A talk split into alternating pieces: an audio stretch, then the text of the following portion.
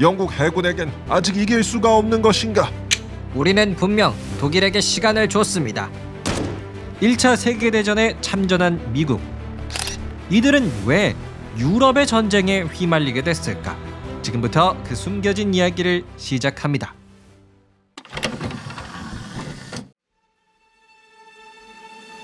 때는 1916년 5월 31일 1차 세계대전 중.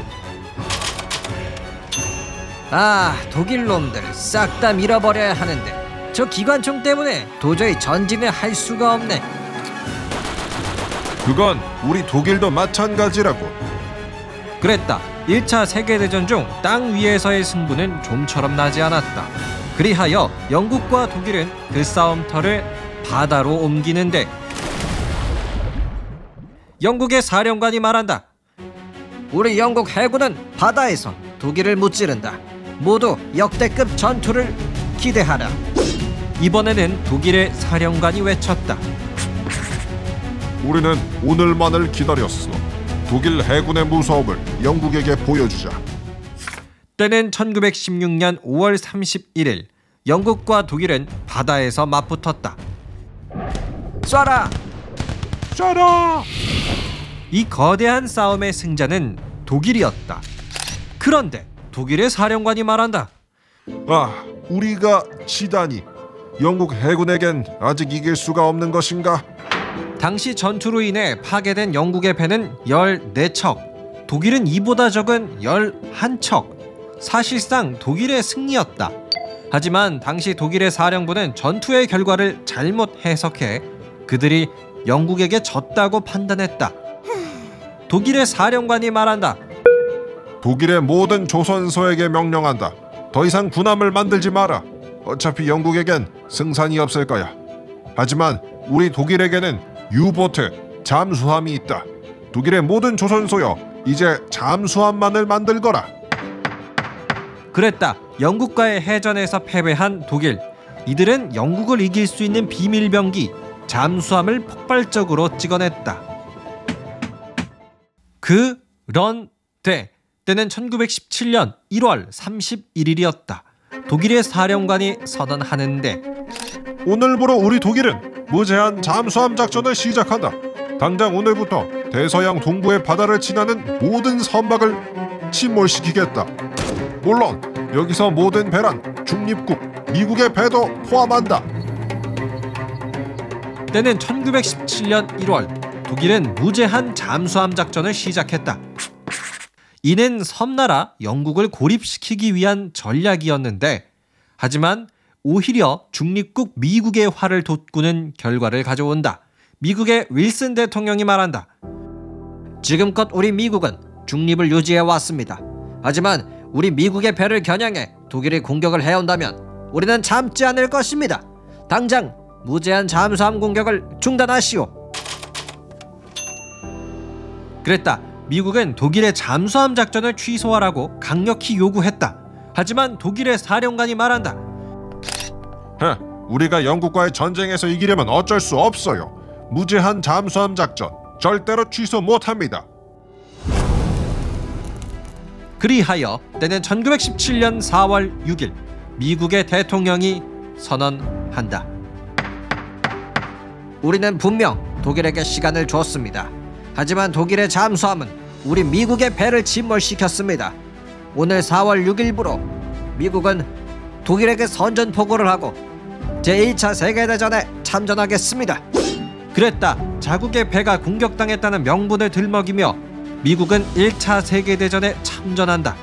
하지만 이들의 속사정 조금 더 경제적인 이유였는데 미국의 정치인들이 말한다.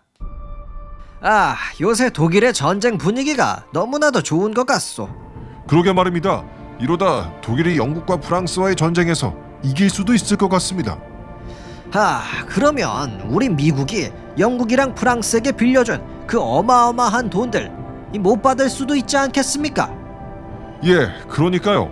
차라리 그럴 바엔 우리 미국이 1차 세계대전에 참전을 해서 영국과 프랑스가 승리할 수 있게 도우시지요. 아, 좋은 아이디어입니다. 영국이랑 프랑스가 전쟁에서 이긴다면 우리 미국의 돈도 잘 갚을 수 있겠네요. 그랬다. 미국은 1차 세계대전을 시작하고 영국과 프랑스에게 엄청난 돈을 빌려줬다. 영국의 사령관이 말한다. 아, 미국 고맙소. 우리가 전쟁이 끝나면 이자를 후하게 쳐서 돈을 다 갚아주겠네.